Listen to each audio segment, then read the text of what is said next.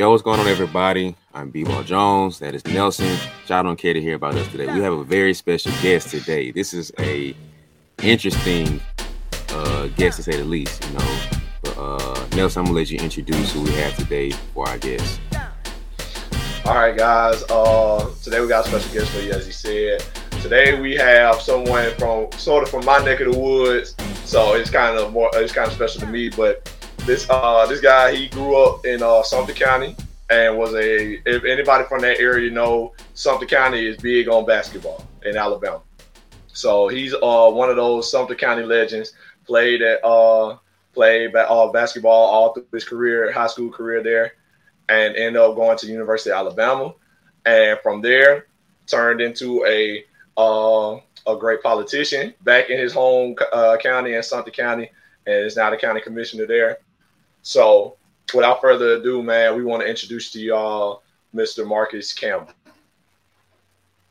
Hello, hello. Marcus, how you doing? doing, man? I am doing well. How are you all? How's everything going? Good, man. Glad happy to be here.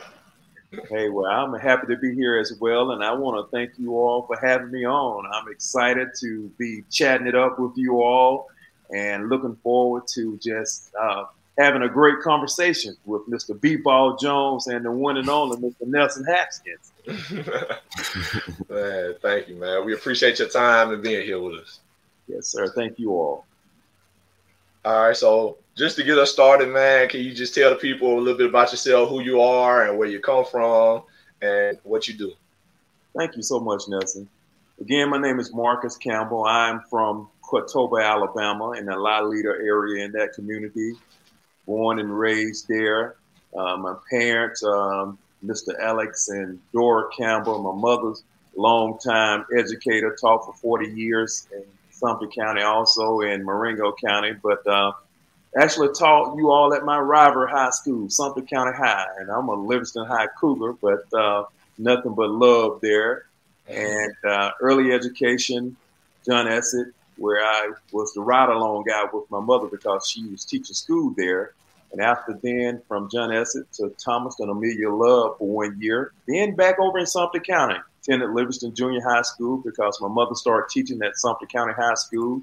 After Livingston junior high school, went on to Livingston High School, had a magnificent high school basketball career. Uh, my coach, the one and only, the Hall of Famer, Coach Nelson R. Hughes, he won a state championship, Class 4A in 1987. And on that one, he retired because he had been there so many years, probably 15 times, but he had never won one. After then, uh, chose to attend the University of Alabama on a basketball scholarship coming out of high school, heavily recruited over probably 45, 50 Division One schools. Uh, ended up being in the Five in the state of Alabama, top 20 in the nation. Uh, be a Conley basketball camp where over 400 guys from around the nation come, and I made the top 20. And uh, had several schools recruiting me, but decided between Alabama and Auburn, and the ultimate choice was to go to the University of Alabama won three SEC tournament championships at the University of Alabama. After the University of Alabama was blessed to play professional basketball in Europe, one year in Meppel, Holland, one year in Chalon-sur-Marne, France, and played six years in Belgium on the French and Flemish side. But unfortunately, uh, after that six year in Belgium, I had a career ending knee injury, tore my ACL and MCL, and that ended my career after three to four surgeries trying to get it back right after then, went back to the University of Alabama, finished up my degree, and I educated for a year, you all. I did that for about a year and a half and found out that was something I really didn't want to do as being in, the classroom because it's a different beast.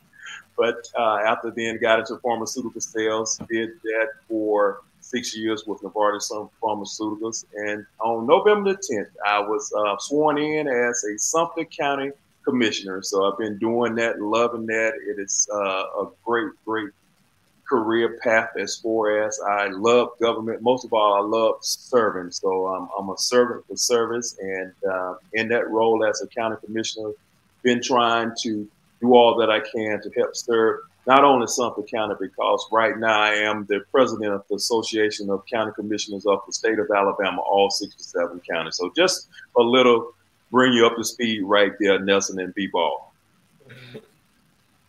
Man, you got an extensive little resume there. That's cool. All right, thank you all. Thank you all. but uh, so we want to go back to young Marcus real quick. So, um, tell us about a little bit how you got into basketball first and foremost. Well, you know, it is it is ironic that um, you asked that question. Growing up, um, many people now and a lot of the youngsters now don't know nothing about the dirt courts. You all, where you get out of church and you didn't want to change clothes, you'd be out there in your three piece suit and your shoes. You'd be playing, getting your suit all dusted and torn up, playing basketball, and and that was the thing, especially on Sundays when I used to go to my mother's church and a little community by the name of Fort Creek, where we used to just get out there and just play from time to time. We used to get out of church to dark and still used to be out there. So I have several cousins that used to beat up on me growing up. And I uh, was in the seventh grade, and Mr. Levon Puckett, uh, God rest his soul, he uh, said, "Why are you not playing basketball?" And I said, "My father don't want to let me play." I've asked him and asked him. My mother played basketball. I heard stories where she was a great basketball player in school at Sumter County Training School. So one night, Mr. Puckett called my father. He's like, "Why don't you let that boy play?" They've been knowing each other all their lives. So finally, my father bought in, and um, I was able to play and. Uh, I'm so grateful to Mr. Puckett and Mr. George Hale. And I tell you this story, even before my father would let me play, my uncle, my uncle Woodrow Campbell, who is a long-time educator and a retired uh, football coach at Marengo County High School in Dixon Mills, he took me to a game. And my father didn't know nothing about this my coach at that time, Mr. George Hale, said, just get to the game. Just get to the game. And Mr. Hale let me play that night. So had a great game, you all, probably about 28 points, 14 rebounds. And uh, my father didn't know anything about it, as I stated. So my uncle told my father and my mother that we were going to go over one of his good friends' house, Coach Cook, that lives in New York. That was my best friend, his son Junior, so he thought and they thought we were going over there. But I'm at Livingston Junior High School playing basketball, hadn't practice or nothing. Just jumped into the game. Mr. Hale let me get in the game and had a good game. So then Mr. Puckett called later.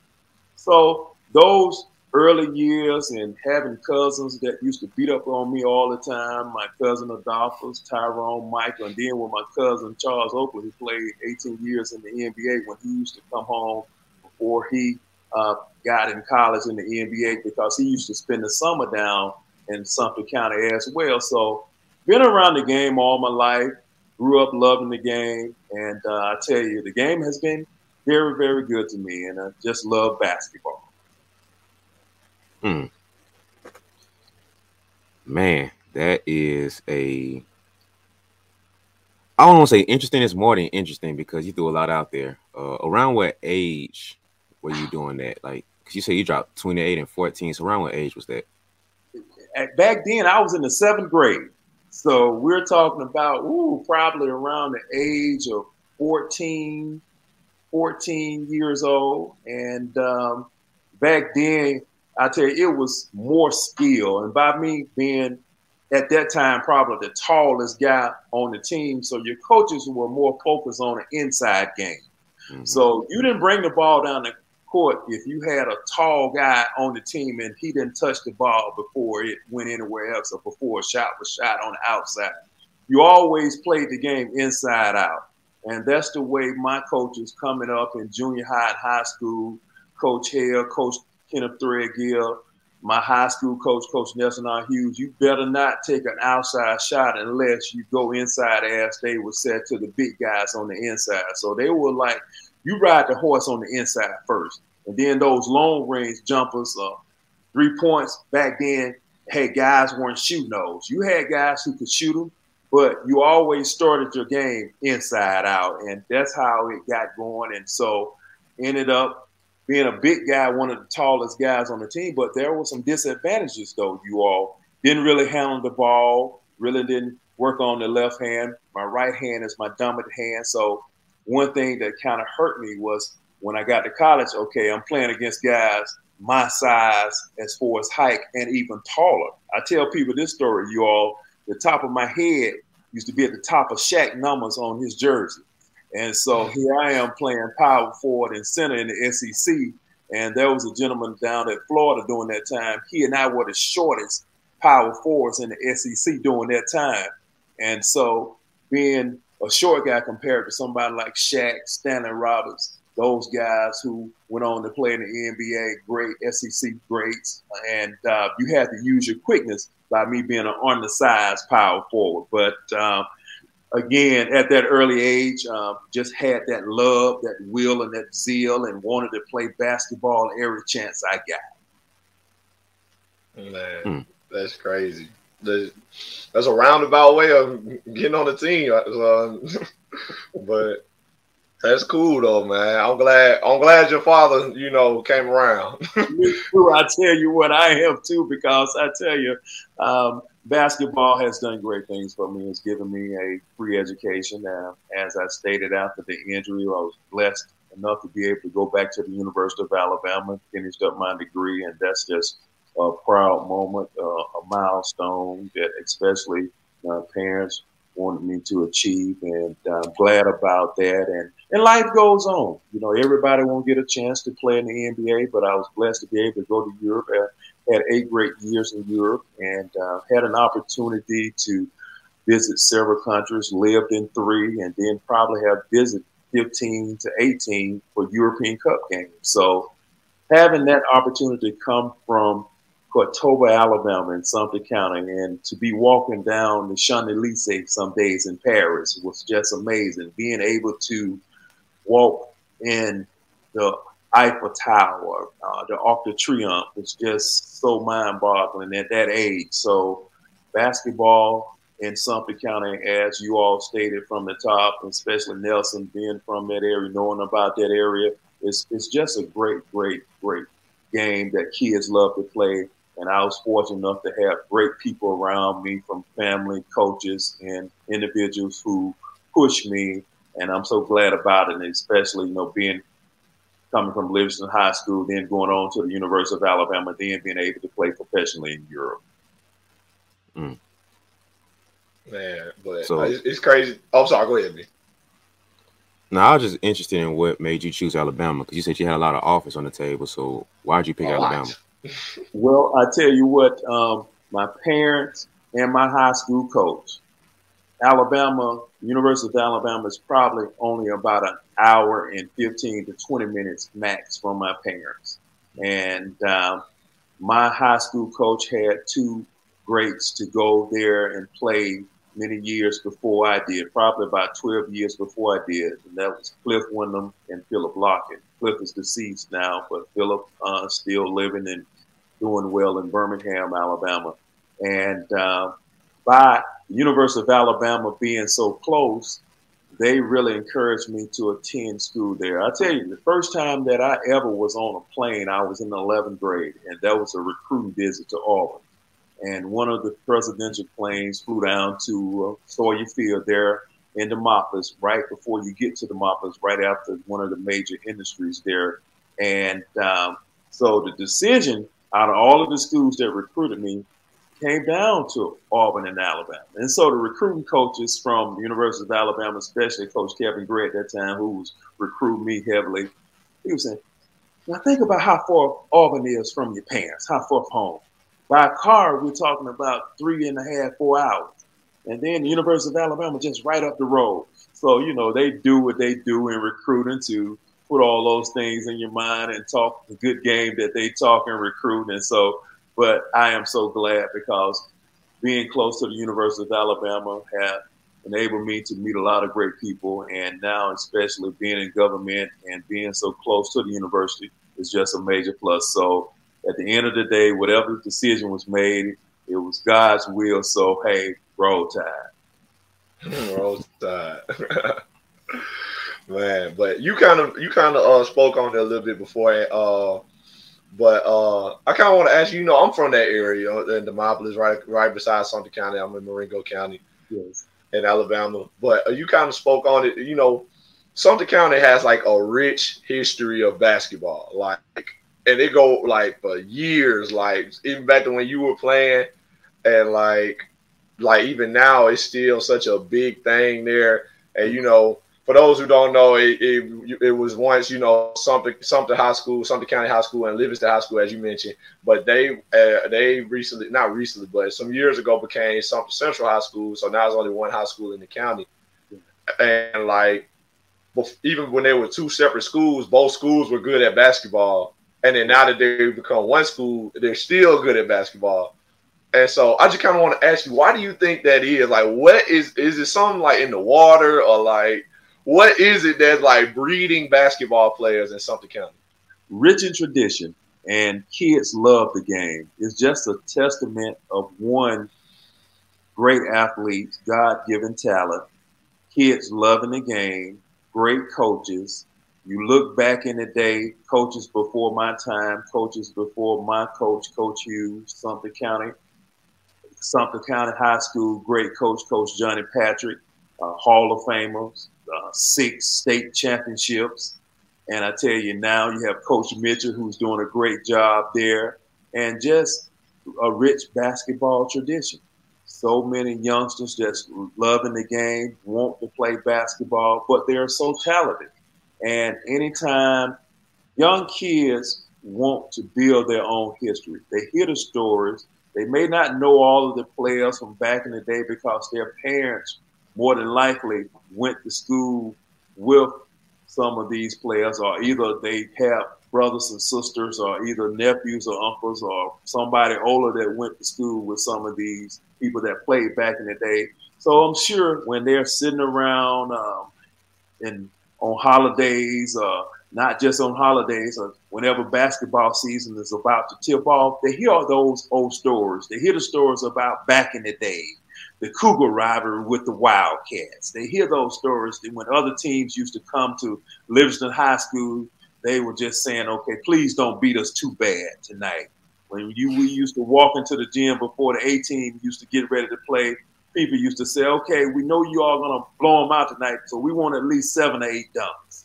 And then the same story for Sumter County High School. I know when people used to walk down there, as they used to call it back in the day, the Cracker Jack box down at Sumter County High School.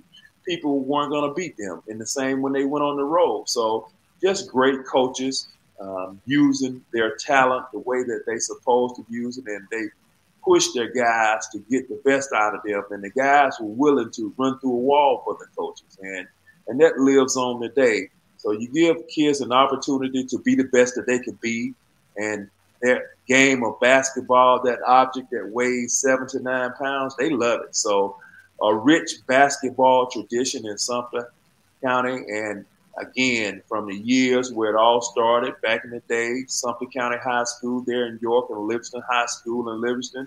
Uh, just great people. Coaches are in the Hall of Fame. And again, I talked earlier about state championships. So you cannot beat that. And that's not just known in the state of Alabama, but it's known around the nation. So people appreciate that. Mm.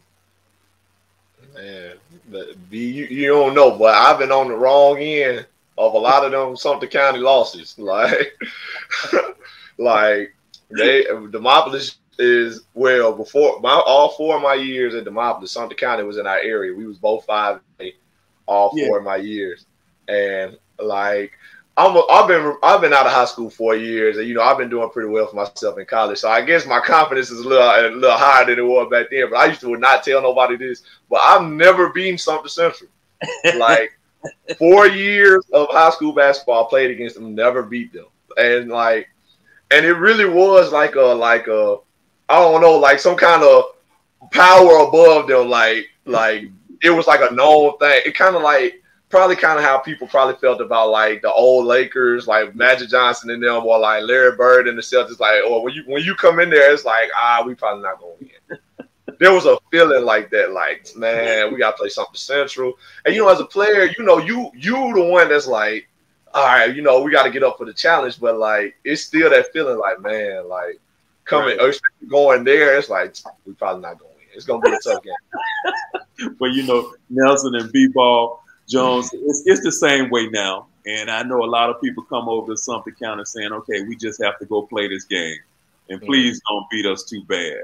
And that's just how the tradition runs. It was the same way back in the day, as I stated, uh, when I was in high school, back in those rivalries, York and Livingston, that Tuesday night, we didn't care who we were playing. We didn't even care about that game. We just couldn't play, couldn't wait to play York. Either we were going down to York or either York was coming to Livingston. Back in my day, we used to play the game over at the University of West Alabama, which was Livingston University then. And we used to pack it out. There'd be more people at our high school game than at the university games. Fire Marshal wouldn't let no people in because that was the big counter rivalry. And I say, I, I lost to Sumter High one time in my career, Nelson. That one time, and I blew the game. I missed two free throws and I cried from that Friday night after the game to that Tuesday to we played Greensboro, I think that Tuesday. And I went probably 18 for 18 on the free throw line that night. And one of my teammates, Vincent Jones, came up to me on the free throw line and said, Why you didn't make them last Friday night? so I tell you, and that rivalry, I mean, I, I heard, and I um, sometimes mess with my buddies Blakely, Darren Blakely, and Chris Spencer, Pastor Chris Spencer, were great friends of mine, two of my best friends. And uh, and when they're talking, uh, and I, whenever I'm around the legendary coach Johnny Patrick, I say that, well, you only beat me one time in my career. So, and I and I blew that game. So I take full responsibility for that. And and it goes on today, as you stated. It was the same way back in the day. People didn't want to play Sumter County High School. People didn't want to play Livingston High School. And I tell you, it, the hardest thing for me in high school was practice. I played with some horses. I played with some guys who were just unbelievable. I used to stop at half court some days and watch some guys that used to do some stuff that was unbelievable. Henry Wynn and Edward Bell, them guys, when I was in the ninth grade, they were seniors and I played. I was blessed to be able to play on the varsity in the ninth grade, and they would do some things, you all, B ball and Nelson, that I would just be like, whoa, this was some stuff you didn't see on TV. So that was a must see practice, and uh, and it just evolved from there. So just again, uh, basketball is king in Sumter County, and everybody know that. And we have great athletes, and they're doing what they're doing each and every day to be better. So, um, just a great basketball culture there. Mm. So, who who are some of the people that you saw that came from that area, and some of the guys that you played against? I tell you what, uh, as I as I stated, I mentioned Henry Wynn and Edward Bell when I was in the ninth grade. Two unbelievable athletes, and I was just in awe when I had an opportunity to play with them at Livingston High School. Charlie Jones, uh, Mark, uh, Marvin Whitfield, LaRon Houston, Tim Brown. Um, I played with two other big guys that were a year older than me. They used to call us the Triple Towers. Matthew May, Darren Mayo, unbelievable talent. Darren Mayo, during his time at Alabama State, uh, his senior year, he led the SWAC in scoring. Went on and uh, got invited to the Detroit Pistons camp ended up playing in Europe. Matthew, who's deceased now, just an unbelievable talent. Uh, lefter, left-hander. He could handle the ball. He could go use his right hand as well. And of course, he was his dominant hand was his left hand. So many great guys that could play so well. My class, uh, Don Washington, Robert Red Jones, Vincent Jones, Emmanuel Desmond. So many great athletes. Um, Tim Brown, who could jump over the gym with boots on. I mean, guys just could do it. And then you go down to Sumter County High, great friend Darren Blakely, who could shoot the ball better than anybody I've seen in my life on all levels when I got to college and when I played professionally in Europe. But there was one guy at Sumter County High School, you all, that I tell you what, I used to hate the God. Leon McCoy. This guy was a Tim Duncan, Kevin Garnett all in one back in the day. And one night, my junior year, unfortunately, I had the task of guarding him. And you all, he scored on me by five, six times in a row. And my coach, Coach Hughes, was going off on them. Boy, guard him, stop him, stop him. and I hollered at Matthew, one of the big triple towers that played with me. I said, Matt, on this next trip down the court, you get him because I'm tired of him now, and I'm gonna come over and help you. So, but uh, he was just an unbelievable talent, and he was awesome. So many great players that I played against in high school and college and professionally. Just um, again, talking about the talent all the way around. And you can go even further. RC Hatch, a little small school, one two A school, unbelievable talent and you better not beat them down there. You better go ahead and get to your bus as quick as possible. If you, you got to get out of there, you, better, you, you better get out, out of there. But a lot of great talent there. I had the great opportunity to play against them, and uh, and I tell you, besides Sumter County High School, just on a high school level, and they again was a one or two A school. That was probably the toughest team, along with Greenburgh, Greensboro, and Central. We played Central also in my high school career. And Central, we would lose to them in Tuscaloosa, but we would beat them down in Livingston. So, but other than that, my high school coach, my man, Coach Hughes, he would make it plain at the beginning of the year, even before we would take touch of basketball. He would say, "Okay, have a seat in the locker room."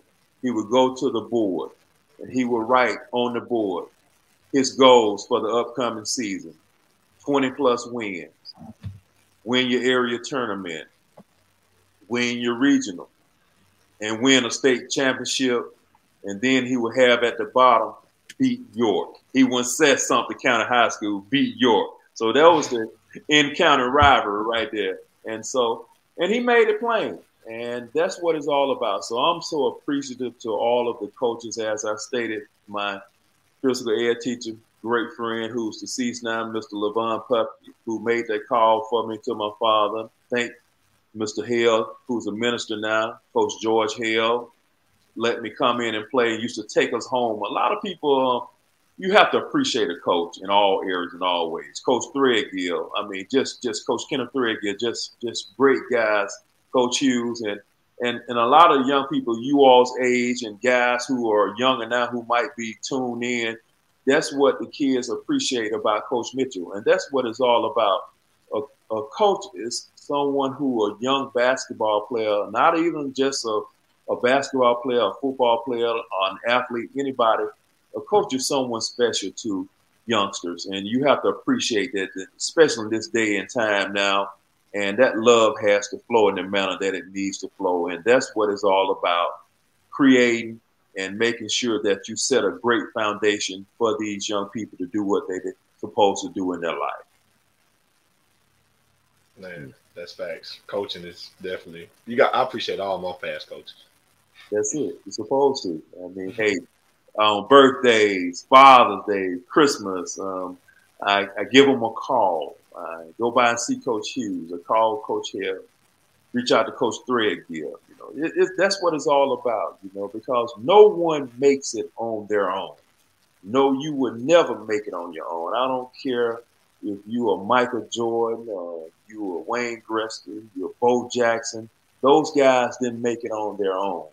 Uh, so it's all about you doing what you're supposed to do. Uh, President Obama, he, he tells stories about people just helping and help paving the way and doing things that they needed to do and hear and see in their lives to progress into whatever profession that they're in. So I tell you, it, it's all about showing that appreciation to them and knowing that they help you get to where you are. But you're going to have to work hard. And I tell people, um, you're going to have to work smart at it.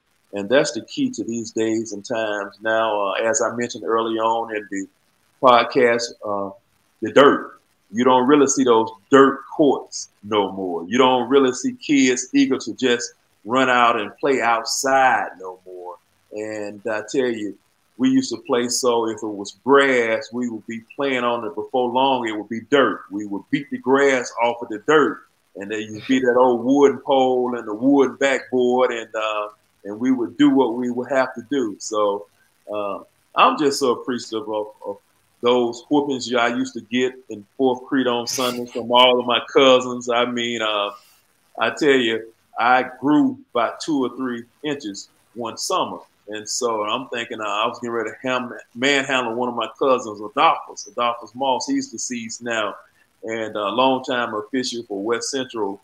And uh, I tell you all, B-Ball and Nelson, he he uh, pulled a WWF move on me, and uh, I, I drove in the ground that day thinking I was going to manhandle him that day. But that was all about molding and shaping, and uh, I'm so appreciative of that because those whoopings that I used to get on Sunday and in practice, the game was the easiest thing when I got in high school, mm-hmm. and uh, we used to just beat people down. And like I said, you come into the gym, people would say, "Okay, just give, give us eight dunks tonight because we know y'all gonna blow them out." So that's what it was all about. Man. but uh, you you kind of you mentioned some of the great talent you played with and against when you was in high school, and so you went to University of Alabama. Uh, and the time, like you also mentioned, that uh, the big man is is king right now. You know, in the game of basketball, is all about playing inside out and having a dominant big man. So, so talk about. Can you tell us some of the guys that you played against at your time at the University of Alabama? Yes. Uh, any guys that went to the NBA, anything like that? Yes, well, I, I was fortunate enough to play with a lot of greats uh, at the University of Alabama who went on to play in the NBA. Robert mm-hmm. Horry, uh, who has uh, seven or eight NBA championships. Latrell Sprewell, Keith Askins, David Benoit, Michael Ansley, James Hollywood Robinson. Um, just a few of the guys who I played with at the University of Alabama. Melvin Cheatham, Gary Waits, Bishop Brian Lancaster, Ernest Brown, Darby Rich, Bill Devon, Alvin Lee, guys who could just um, get out there and flat out play basketball. And that's the thing, you all, B-Ball and Nelson. When you're in high school, you know, you're a pretty decent basketball player, but once you step into the SEC or into a Division One arena, you're just one of the guys. And then there are guys who are better and you have to work at your game, find out what are your weaknesses. I mentioned to you all early on about I really couldn't handle the ball that well, and so those are little things that you have to work on, and you have to identify. Okay, if I want to be better, I got to do this. So again, those guys, uh, we used to sit around after practice some days and after study hall and joke before we went out. Uh, did things that young college guys do, especially. Uh, they used to call us the Bama Five Side guys because we were in Brown Hall, basketball and football in Brown Hall. So we were the Bama Five Side. We created our own fraternity and everything. and uh, just we used to have some wild good times. And uh, but we used to sit around and just talk about things in high school, what we used to do, and uh, those guys would go to the Y, go to the rec, I'll be like, man, I had to go feed cows, man. I had to go to the field, man. I had to do this and that. Uh, things when I used to get out of school, but unfortunately, I'm I'm proud of that and I appreciate that. And then on the visiting side, guys that I played, I mentioned Shaq, um, Stanley Robinson, Chris Jackson, Vernel Singleton, um, uh, Vernon Maxwell, guys, uh, so many guys, uh, Gerald Glass. Uh, SEC was just loaded. The Kentucky crew, uh, uh, North Carolina. We played North uh, Carolina in a regular season game, non-conference game. So uh, back in the day, I remember one year we were in the NCAA tournament. It was the year that uh, Hank Gathers died, Bo Kimble, and everybody in the world was rooting for them because had died that year. So so many talented guys had an opportunity to play with and play against. And some of the guys, uh, when I was in Europe, I played against one of my college teammates, uh, Marcus Webb, who played with the Boston Celtics. Um, played against him in France. Um, went on, um, he was an SEC performer. Uh, and like I said, uh, played with the Boston Celtics and played against him in France. Uh, played against Brad Sellers in Europe. Um, Mychal Thompson, who played with the Lakers, played against him mm-hmm. in France. And so, uh, just some great, great basketball players I've had an opportunity to visit with, play against. And I tell you, I'm blessed to have a cousin, as I mentioned, Charles Oakley, who played 18 years, one of the best defenders and rebounders as a big man in the game has ever seen. So, just a array of basketball players that I've had the opportunity to engage with and so grateful and glad and thankful about it. Man, that's that's an impressive resume if we had to go against and play with. Um, I think the biggest name that you mentioned was Shaq.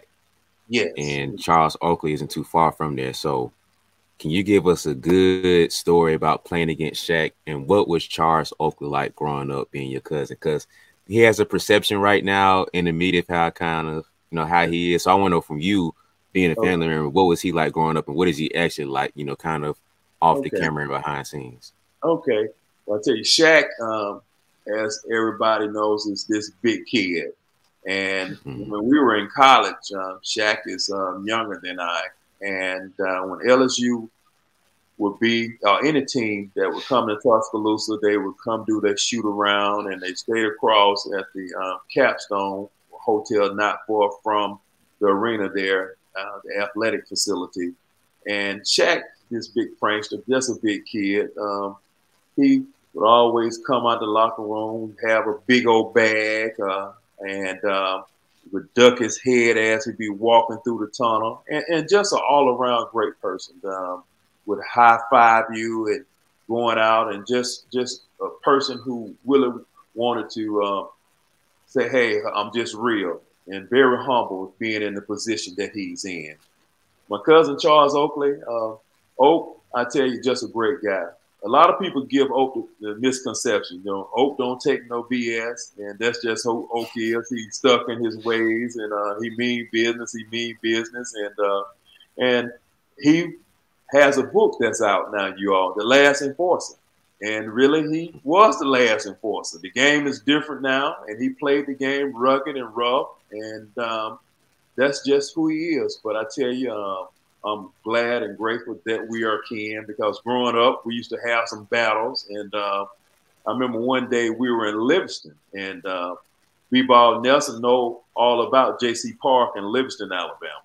And um, it was during the time we was having a family reunion one summer. And so my cousins, we went to the park, Oak, my cousin Adolphus, Michael, Tyrone, and uh, we were there playing and people start coming over, okay, because you know there's, there's, some guys out there battling, beating each other up, and uh, and so I hooked Oak on the baseline on the move went in and dumped.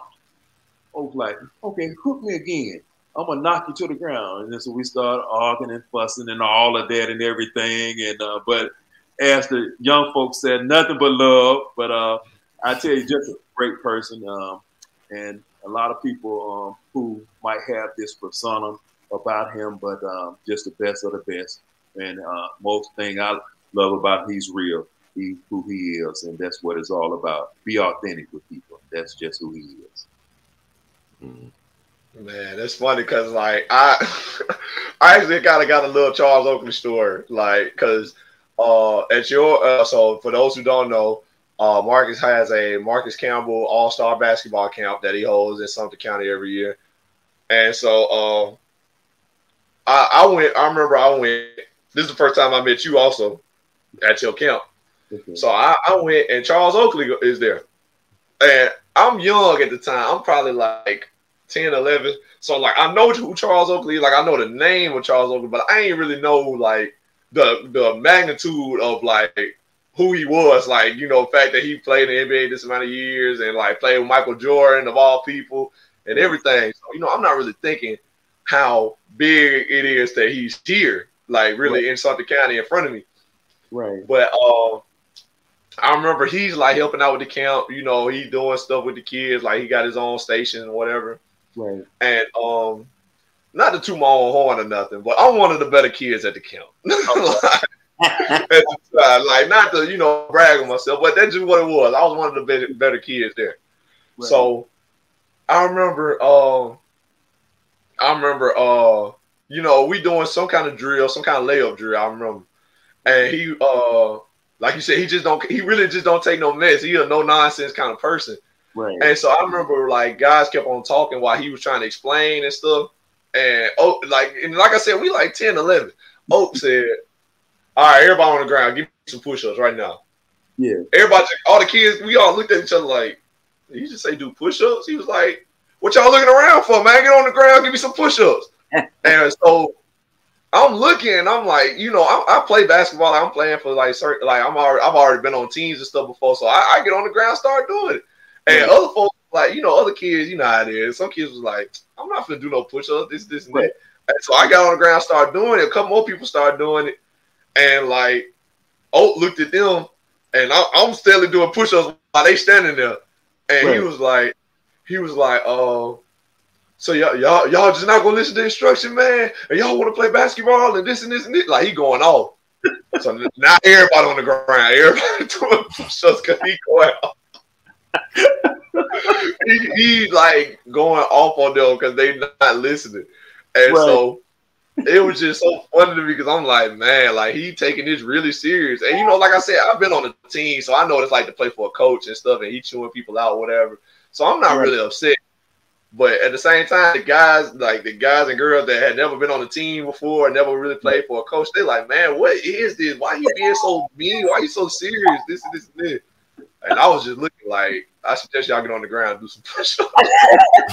well, well, well, Nelson, you know, I, am so glad and grateful and that's just a testament of how you was raised, and and I know your mother well, and I appreciate all of the great work that she's doing not only for Sumter County but all of the counties that, especially the Federation serves. So, uh, Mrs. Haskins is just awesome, and, and and as you stated, you know, and I I know you're saying that heart to heart because if she found out if you weren't doing what you're supposed to do, there would have been some serious consequences. So it's just mm-hmm. a testament of how you were brought up, how you were raised, and um, and I appreciate you doing what he asked you to do because and that's the problem right now. So many kids feel that they know the game, they are already in the NBA, they're already a megastar, and don't want to put the work in. And anytime you have a guy of that magnitude to come into a free basketball camp on top of that, and if you Man. want to play basketball, go ahead and listen to him so you can pick up some things and take them home with you and better your game. And uh, you know, we have a lot of you know, intimate conversation about things. You know, I'm one. I didn't do everything I supposed to have done in college. You know, I I um, had an opportunity to to go and be in the gym some days, but sometimes I might want to go to the Citizen Club that evening. You all, and uh, but just being a youngster. But I'm so grateful for what the game has done for me, and it's doing for me now because a lot of people say, "Okay, here's this tall guy," which I'm really not. And they start the conversation. Uh, did you play basketball? If they don't know, but Oak and I talk about stories where him and Jordan, even in the NBA, some of the guys that they played with um, didn't want to work hard all the time. And when they played in Chicago together, Oak would talk. He's telling me stories about um, when it would be blizzards. Some days would be him and Jordan. The only people would be at the rental, and uh, they would send them back home because the other guys would be complaining about they couldn't drive in the snow, couldn't get to practice. So no ex- no excuses, and uh, and that's just a testament of uh, how he was raised, how he was brought up. Uh, you know, his mother and uh, our grandparents, uh, my mom, his mom, my sisters, and uh, like I stated, my mom is a retired educator, and hey, you better do it then, and and that's it. No questions asked. You better not uh, respond in the wrong way. You better not respond at all. Just get it done and go on. No excuses. Just do what you're supposed to do. Otherwise, the shoe will be coming at you. Man, I, and I kind of wish, like looking back on it, you know, like I said, I didn't really know what was in front of me. So, like looking back on it now, especially being, you know, uh, still I'm still playing basketball. You know, and now I'm such a student of the game. Now, I, I really wish I could go back in time and like almost like really smack myself upside the head. Like, man, ask this man some questions. Like, you you talk about playing basketball. This man it was in the NBA. Like, and was a big at the time. Where the big was, you know, the dominant the dominant force in the league. Like, you, I should have been asking this man all types of questions, but you know, like I said, I just didn't know. I didn't know what I didn't know at the time. So that's it. That's it don't even worry about that. We keep moving, and uh, you just share that story and encourage young people Ask what you're doing and and this uh, platform that you and B-Ball are doing now just it's just so magnificent for not only uh, old guys like me, but especially for the young uh, social media gurus and the young people who want to hear things and hear stories and And I know you all are sending out this positive, great information to them to show them and tell them that, hey, it takes hard work. You have to be smart about what you're doing. You have to make intelligent decisions. You have to make critical decisions that's going to help better you, not only as a ball player, but as a person. So at the end of the day, as you are well aware, Nelson, we have a life skill camp, and that camp has been going on for 20 years. And you talked about when you attended it. We talked a lot about life skills because everybody at the camp is going to go pro,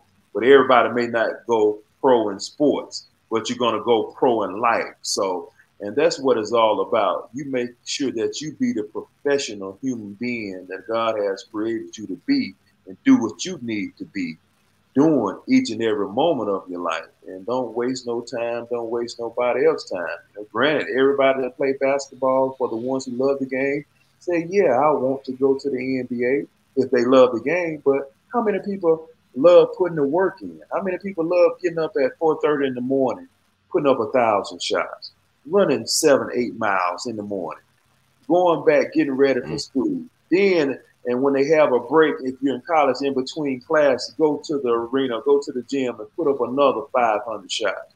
Go to class sweating. Then after class, you got to be back for film. You got to get ready for practice. Get there 30 minutes before practice. Jump rope. Put up another 500 shots. Then you got to go to the weight room. Then you have study hall. Then you have to go to dinner.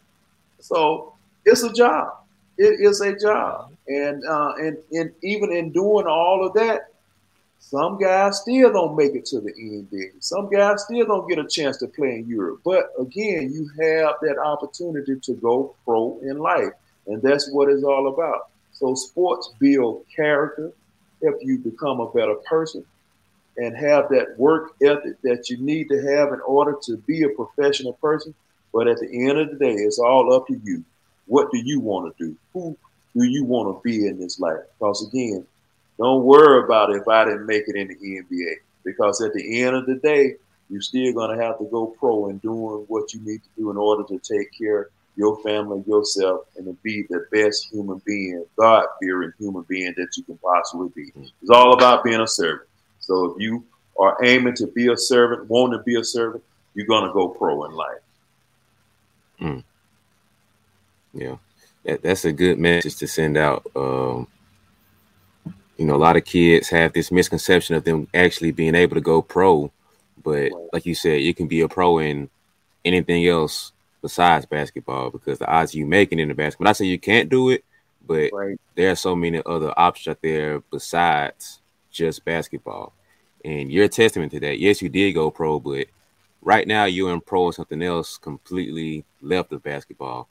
So I'm curious as to what made you take that route to go into politics rather than, you know, stay inside the game in another way besides, you know, just playing. So what what made you go that route? I'm just curious to know why.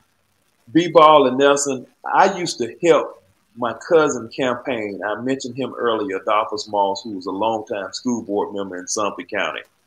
And I used to help my great friend, Pastor Chris Spencer, when he actually used to be a county commissioner as well in Sumter County. So I used to go out with them campaigning and just used to hang out and watch what they were doing. And and a lot of the people of course that they knew I know them too. And uh and so people started asking especially after my basketball career was over when are you going to run for something? When are you going to just get into the the politics and I said, no, I'm I'm not interested in that. And uh, and I tell people all the time, you have to be serving before you put your name on a ballot, because you have to understand if this is something you want to do, you really have to be looking out of the interests of others who you're caring for.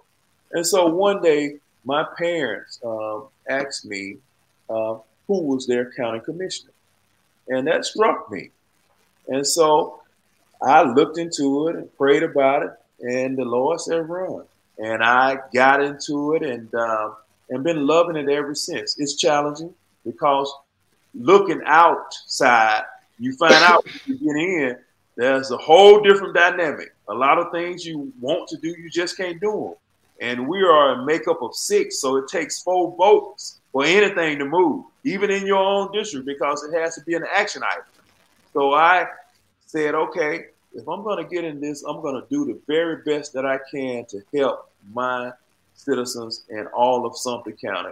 And it's been rewarding. A lot of things uh, we've been able to do, and then a lot of things we do our best to try to get them done.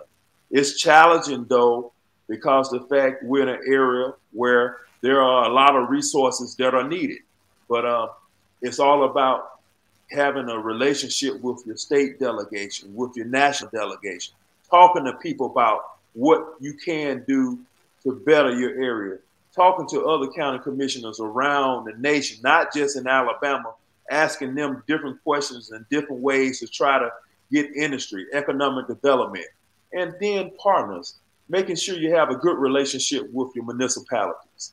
And I feel we have that in Sumter County. Yes, we're not going to agree on everything, but that's just make the ball bounce better because we work at working out what we need to work out to get done what we need to get done. So I've been loving it and I truly want to grow in it. As I stated, I'm the president of the Association of County Commissioners, and that's just for one year. So next month, down in Perdido Beach, when we have our annual Association of County Commissioners conference, uh, our vice president will come forth, president elect, he will come forth because it's only a one year term. But I've enjoyed it because you get an opportunity to interact on a national level as well. So I just uh, encourage anybody to just do what you're supposed to do. If God have placed you in a position to serve others, just serve your best and serve well in the right manner.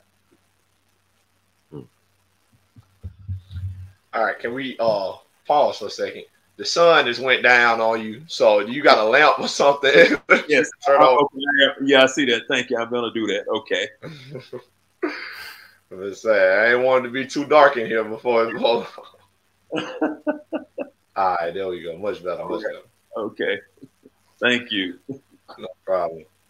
All right, so um, man, I I, I meant to say I, I really want to tell you that, like, you know, I have a deep appreciation for the fact that you are back in your home county, uh, you know, doing what you're doing, working to make it a better place. You know, I find, I, you know, I have a great appreciation for that because, you know, a lot of people, especially like in small places like where we from, Coatopa and Demopolis, like, people like normally that grow up there, they said when they, you know, grow up, they had, they had the, uh, yeah, they they fortunate enough to go to college or whatever. They never come back. Like I'm never coming back.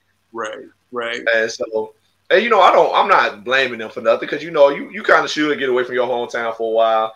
Right. But uh, the like, you know, I, I I've never had that kind of mentality. Like I'm never coming back here. Like. Yeah. Like I, you know, I just want to tell you, you know, that's big with me. That's not lost on me that you come back to your home county and try to make it a better place, working, you know, being a servant to other people, as you mentioned. And so I just, you know, in, in case ain't nobody told you, you know, even though I ain't from Sumter County, I, I do appreciate it. And, you know, I think that's great that, that you decided to do that. Well, thank you so very much. I, I appreciate that. And that's rewarding because I know it's authentic. And I appreciate you saying that, Nelson. And I tell you, growing up, um, I wanted to experience the world and see different things. Uh, back in the day growing up, um, the road was a dirt road growing up. When I went to college, it was a dirt road. And uh, my first year in Europe, it was a dirt road. And uh, having that experience to, as I stated, to go to these countries and see some beautiful cities, uh, especially when I used to go to Paris, I'd be like, Lord I'm from Coatopa, Alabama where there are dirt roads. And uh, here I am walking down one of the most famous streets in the world, and uh, the Champs Elysees. And um, and I can look over there and see the Eiffel Tower. I can look over there and uh, just see the Arc de Triomphe, and uh, in Amsterdam, in Holland, in Belgium, in Brussels, and uh, you know it's it's a funny story I like to tell. When I was in college, and um, my senior year, and Latrell Sprewell and I, we uh, had a Dutch class together, and it was an 8 a.m. class. So and breakfast was mandatory uh, for us at the University of Alabama basketball and football at in Bryan Hall. So if you didn't go to breakfast, it was going to be some serious consequences. So uh, we were walking in class across the quad one day, and so it's early in the morning. And there was a class where they took roll every day, so it wasn't no missing that class.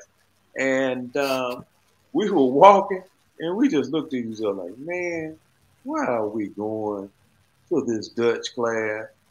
And lo and behold, my first job is in Holland. And so every everybody there in Holland spoke English.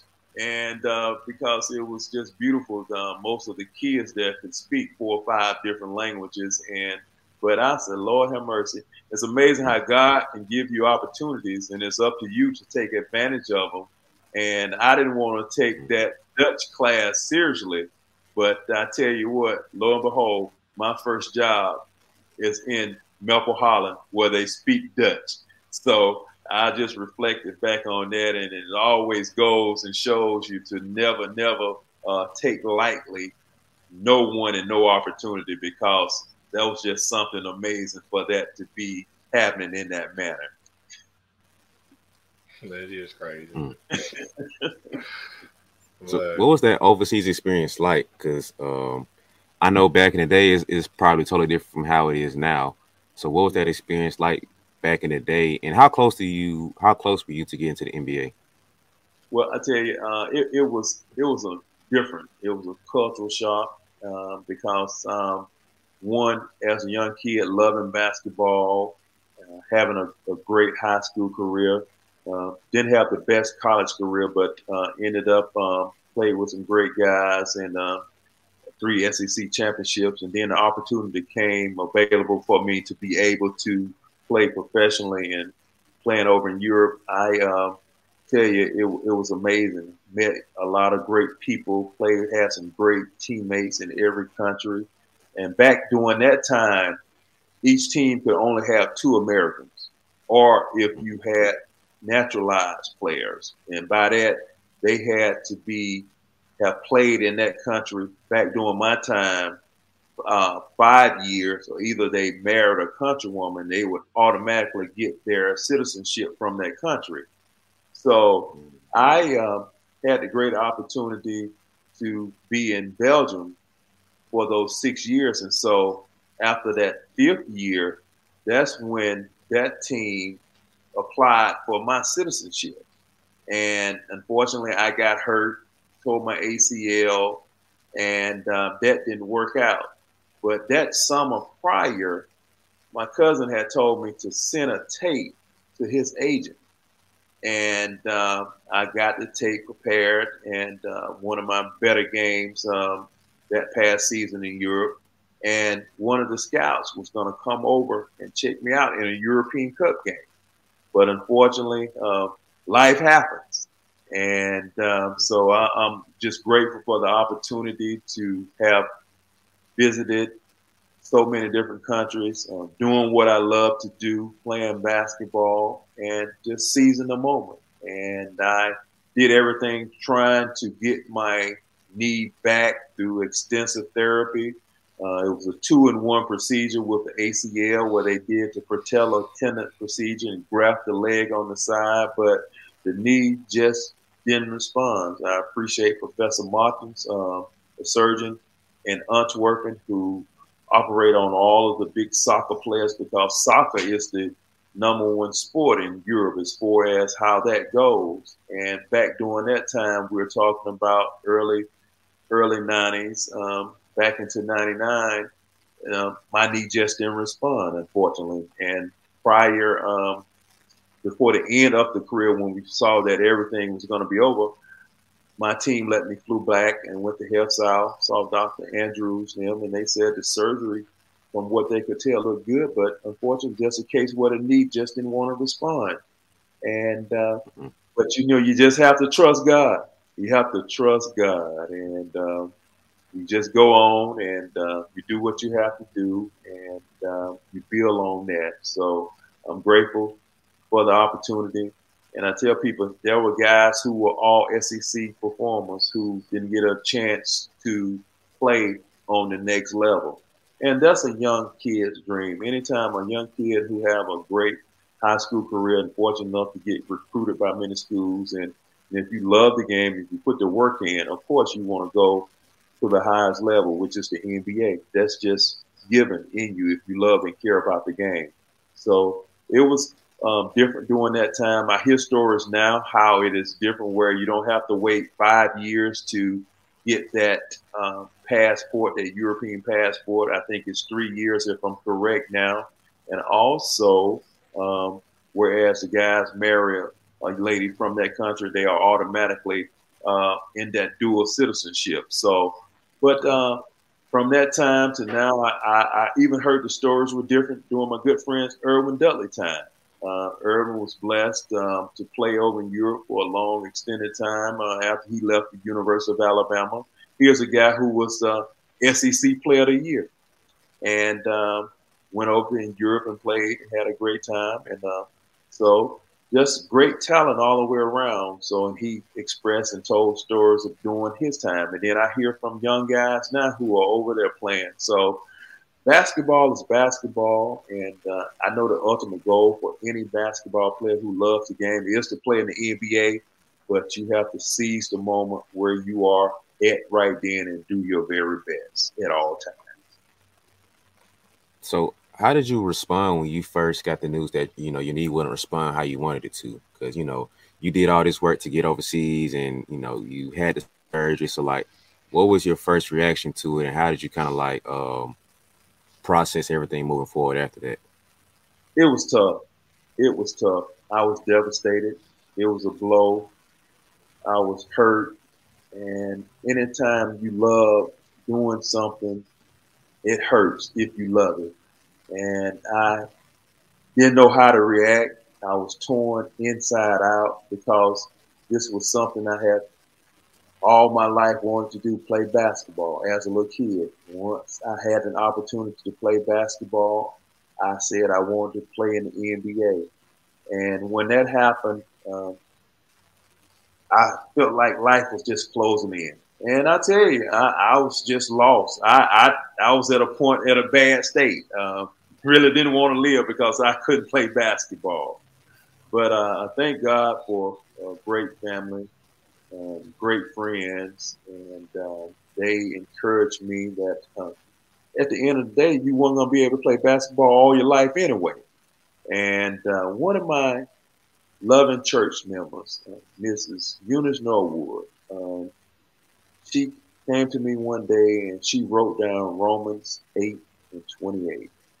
And uh, paraphrasing, know, hey, those things happen and uh, God loved those people, you know, even when things don't go the way that we think, we always have to just trust in God.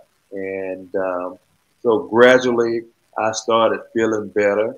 It was as uh, Coach Nick Saban would say, it was a process because this was something I had been doing all my life, and I didn't want to let it go. I didn't want to let it go because I know I had put in the work. I put in the work rehabbing. I'm like, Lord, what is going on? But at the end of the day, um, as time heals, and as the saying goes, time heals everything and all works together for the good of them that love the Lord, as what Ms. Eunice Norwood gave me that scripture. Um, you have to move on, and you can't just mope. But everybody have a time process, so that's why when I see young people or see anybody going through an injury, you encourage them and let them work through it because mine might have not been the same length for someone else. And I remember back when I was playing over in Europe, I remember guys who got hurt, uh, torn Achilles, uh, knee problems, uh, uh broken arm. And I would tell them, okay, you're going to be fine. Everything will be all right. But until it happens to you, that's a different ball game. So for me, I had to grow out of it. And I thank God for bringing me out of it. And I tell you, sometimes now it's, it's difficult to watch a basketball game because it, those flashes will come there. And, and the mind will say, or we'll try to say, what if? But you have to go on. So for anybody that loves the game and care about the game, and if their career ended on an industry on an injury, and if they say they don't miss it, um, it's hard to believe that they don't, and that's just part of it. Uh, and I, at 53 years old, yes, I still miss playing basketball, but uh, life goes on. And but it was tough. It really was tough. But I thank God for bringing me over and moving on to other things as I go further in my professional career. Man, that's man, that's that's. I, am glad you know that you was able to share that with us because you know we we recently had an episode similar to like on that subject of you know a, a player getting injured. We recently had an episode come out about uh you know so to give him opportunity to tell his story, and you know we we always like to share little things like that like on like this platform of like you know especially on mental health and things of that nature like you know it's big with us especially on the athlete side of it. Great great. And, and you never know who might be listening in and watching and and that can exactly. help. And and that can help. And but the main thing is you can get through it. And but make sure you are around positive people and make sure that that support group is positive. And again, I'm just so grateful for my parents and family and, and great friends who encouraged me and church members and especially like Ms. Norwood giving me that scripture again, Romans 8 and 28. You know, all things work together for the good of those who love the Lord. And I'm just so appreciative that. And uh, Granted, I, am not going to sit here and tell you all B-Ball and Nelson that it was easy because it wasn't, and uh, because I love the game, I love playing the game, and uh, and and it was at a point where I uh, was looking at going further in the game, but again, uh, life goes on, and you have to just lace them up and keep on going. And uh, right now, I'm still a professional, and thanking God for that. But uh, I'm personally out of questions. Uh, I'm sure B got got a couple more for you, so B it's on you. Yeah. So uh, these are two questions that I ask or try to ask every guest that we have come on. Um, I'm interested to hear the first one from you, especially because you come from a certain you know history of where you come from. You talked about the great coaches and everything. So, uh, can you tell me a lesson that you learned from the game or like you know how we all had that coach that sit us down during practice. We have one of those you know life talks or whatever. Uh, so yeah. can you give us a lesson that you learned from the game that you take from basketball and using in life now, or something that you learned about yourself throughout this process and through the game that you know uh, mean a lot more to you outside of the game? Details, details. My high school coach, Coach Hughes, as I mentioned, as before we even would bounce the ball, how we would be in the locker room and he would put up on the board the goals for the season. And in life, you're going to have to have goals. You're going to have to be detail oriented. Anytime you set forth to accomplish and achieve any type of things you want, you're going to have to have a plan. And so not only Coach Hughes, but Coach Hale, Coach Threadgill, my college coaches, professional coaches, they always believe details. And that's what it's all about. You have to be strategically planning on your moves, and you already have to be three, four, five moves already down the road in order to get done what you're supposed to do. Granted, it's in God's time, and it's always God's will, if it will be. But just taking from them especially my junior high coaches, as I mentioned, Mr. Puckett, who was my physical ed- education, and really got the ball bouncing with that phone call to my father, Coach George Hale, who was a minister now, Minister Hale, who was a servant and just showing young people love, taking young guys home and telling me just get to the game. And my family members, like my uncle Woodrow Campbell, who's my hero, who was a former football coach, but been around athletics all his life. Just doing what you're supposed to do when you have the opportunity to do it. Seizing the moment. That's what's so important. If you just put God first, do what you're supposed to do, work hard, stay humble, and believe in what you're doing, great things will happen for you. So, details, knowing how to get from A to Z and working that and doing what you're supposed to do and just having a positive mindset and being around positive people, knowing how to adapt and adjust when negative come your way, negativity come your way, knowing how to go over it and go through it because you know where you want to be. And again, if it's God's will, it will happen. Mm. Yeah. When you said details, I automatically thought of John Wooden. I don't know why, but uh, did you have an opportunity to go against him, or did you have an opportunity to meet him? No, uh, Coach John Wooden, UCLA. Yes, uh, no, sir. I, have never had the opportunity. I never had the opportunity to meet him, and uh, but just a great motivator. Um, just have read some of his quotes, listened to um, some of his former players just talk about how he used to motivate them, and that's what it's all about. And how he was just a father of the game, and most of all, a, a father of helping mold and shape young men into being professional men. And that's what it's all about at the end of the day.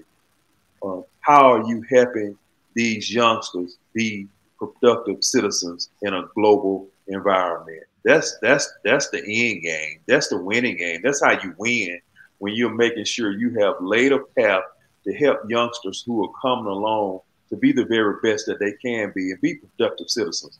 Because we're in a time now where kids uh, have a lot of great opportunities and they have this platform. Hey, it wasn't no platform back when I was in junior high, podcast, excuse me, when I was in junior high. Uh, it, it, wasn't nothing going on like this now for 16, 15, 14 year old to sit up and watch B-Ball Jones and Nelson Hackett there wasn't none of that going on back when I was in junior high and high school. So the thing about it is that you make sure that you can always learn something from somebody. Find out what you can do to be better. And most of all, be motivated about doing what you're supposed to do. A lot of kids have gotten away from the old trades. Yes, ma'am. No, ma'am. Yes, sir. No, sir. And a lot of people uh, or will let that go on. No, you don't do that. You respect your elders. You, you talk right and, and, act right and do what you're supposed to do. And uh, and a lot of youngsters have stopped raising kids the way that they were raised, saying that they don't want to raise their children that way. It worked for them. Why not raise them that way? So you heard Nelson talk about the fact that uh, he was one of the better kids, and so he he is at his young age during that time identifying with his environment. So kids need to identify that at the end of the day, the cool thing is to make all A's. The cool thing is to have your pants and your belt on and have them up the way where you don't have to hold one hand up holding your pants and then one hand doing something else. Be cool, young ladies, with making sure what's covered up need to be covered up. My mom always taught me about the ABCs. She always talked to me about books and basketball. And I tell you, she said, no matter how old you get, if you live to be 101 years old, you still will need your ABC. So I encourage all of the youngsters that are listening in and watching on you all's podcast to just do what you're supposed to do. Get your ABCs, check your attitude, believe in yourself, be committed, be dedicated to whatever you're going to do, but be your best, be a God fearing human being first and always remain in a youngster's place. Again, if your parents are, are, telling you to do this, there's a reason they're telling you to do this. And you answer the right way. Yes, ma'am. No, ma'am. Yes, sir. No, sir. Just be about God's business and God will open up some great doors in your life for you. Mm. Yeah, that's, that's very true. Um, for my final question to pose to you, um, I'm very big on giving people the flowers, you know, that because almost everybody feels a little underappreciated. They don't get the love they, you know, feel like they deserve sometimes. So I like to give people opportunity to receive their flowers. So here's opportunity for you to give someone their flowers now. So who is someone that you feel is a little underappreciated? They deserve a little more love and respect and attention for what they're doing. It could be uh, a coach that you had growing up or a coach that you know now, a player, anybody in and around the game, or somebody that you see deserves a little bit more respect and a little, little bit more love for what they've been doing? Well, you know, I, I thank you for asking that question, and and I can never thank enough my family, especially my parents, my uncle, for the time and the sacrifices that they made for me, and my pastors, former pastors, um, who put in that time and just the love that they gave to me. My coaches, uh, I tell you, um, Coach Threadgill, Coach Hale, Mr. Puckett, who has transitioned on now, and Coach Hughes, uh, recruiting coaches who recruited me, Coach Gray, Coach Sanders, all my coaches in Europe, my agent, Young Ludenberg, who, who, who took a chance on me, a guy who didn't have the best college career, but uh, told me, here's an opportunity. And if you prove yourself, this is what could happen. And I thank him for that. And um, you have to say that over and over again, B-Ball and Nelson, because they are people who are in the background at times. You might see them on the sideline, you see the parents or know the parents, but no one really knows the sacrifices that a parent goes through when they're doing what they're doing for their children.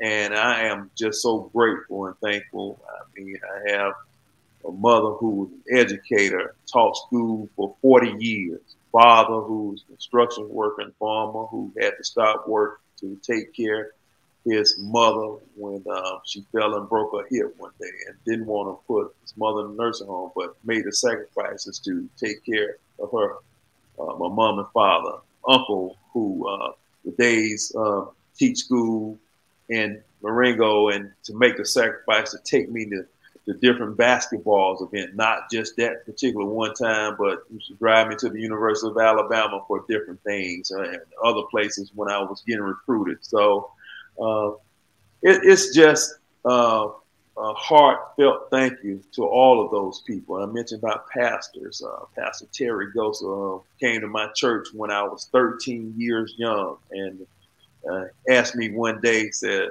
"Boy, can you play basketball?" I told him, "Come see," and uh, he did do that. So, but just a great friend to date, and and I appreciate him and and I tell people, you don't know who you might be touching.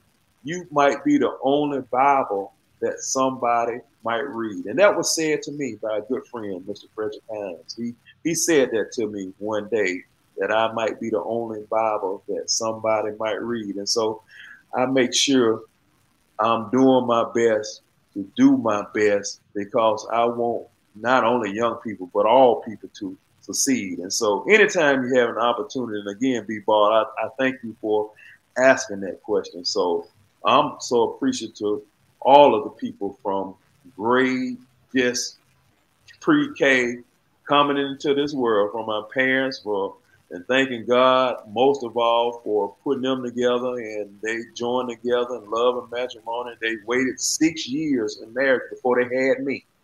And I tell you, mm-hmm. that's a long time before you have your first child, being married six years. Mm-hmm. And um, all of my teachers, I had unbelievable, authentic teachers who did not play. And I appreciate them for putting in that time with me. So, just people who have helped you in your life, you have to tell them regularly thank you. And B Ball, I can't say it enough. Thank you for asking that question. So, from family, friends, coaches, pastors, teachers, and, and colleagues today. I'm grateful and thankful for colleagues today, guys that I played with. And I mentioned my agent, Young Luthenberg.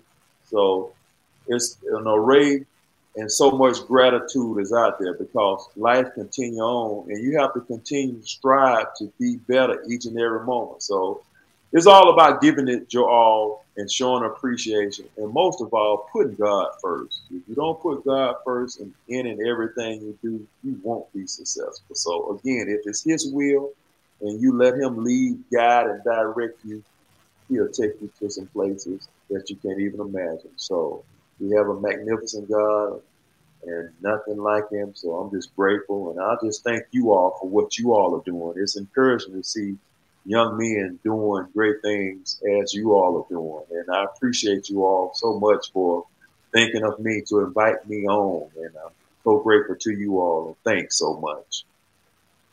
Ah man, I I appreciate it a lot for you taking time to come on because uh, I say this to every guest, and I, I truly mean every time. It really means a lot when people take the time to come on for the podcast because you know you you're busy with everything you're doing. You don't have to take the time out to come just talk to some random guy, and you know you know Nelson, but you don't really know me. So for people to take the time out to come to you know something I'm trying to build and working on, like it really means a lot for people to take the time to you know speak for however long we do this podcast. So it truly means a lot for you to come on and speak to us and speak to the audience that we have. So I truly appreciate you coming on. Well, thank you. And again, I can't say it enough. You know, B-ball seems like we've been knowing each other for such a long time since the time I first met Nelson. You know, and, and that's what it's all about. And uh, and again, I have to say, what you all are doing is just magnificent. And please keep on, keep on doing it. And I'm hoping that uh, this will just grow and to and be spread out all around the world, which I know it is. And just um, you all are just reach the goals and have all of the great success that your hearts and minds desire. In Jesus' name, please just uh, speak that over you all. Man, Thank you. Man, I appreciate that, man. that means a lot, man. I, I just, uh, I'll put say Mr. Campbell again, but Marcus, that means so much to us. Thank you all. Thank you all. But uh man, that I guess that does it for another episode of the B-Ball Jones podcast, man. Once again, we want to thank Mr. Marcus Campbell for taking the time out to come and join us for uh and, and chatting it up with us once again. We appreciate your time. And uh but uh we hope y'all enjoyed it. We hope y'all got something out of it. I know I did. We hope you enjoyed listening to uh Marcus' story. But um without further ado, man, be sure to follow. Uh, well, before that, be sure to like and subscribe on the video, and uh, uh, be sure to share with a friend. You know, so, so share this with somebody who can get something out of the message that he shared today, and uh, you know, be sure to comment if you have any other questions that we might not have asked Mark. And You can leave it in the comments, and you know, I I, I get it to him. I'll make sure that he see. I appreciate that, Nelson. Thank no you. but uh, be sure to follow Brian on all social medias at B Ball Jones. That's B E Ball Jones on Instagram, Facebook, Twitter, and on TikTok. So be sure to follow him up over there.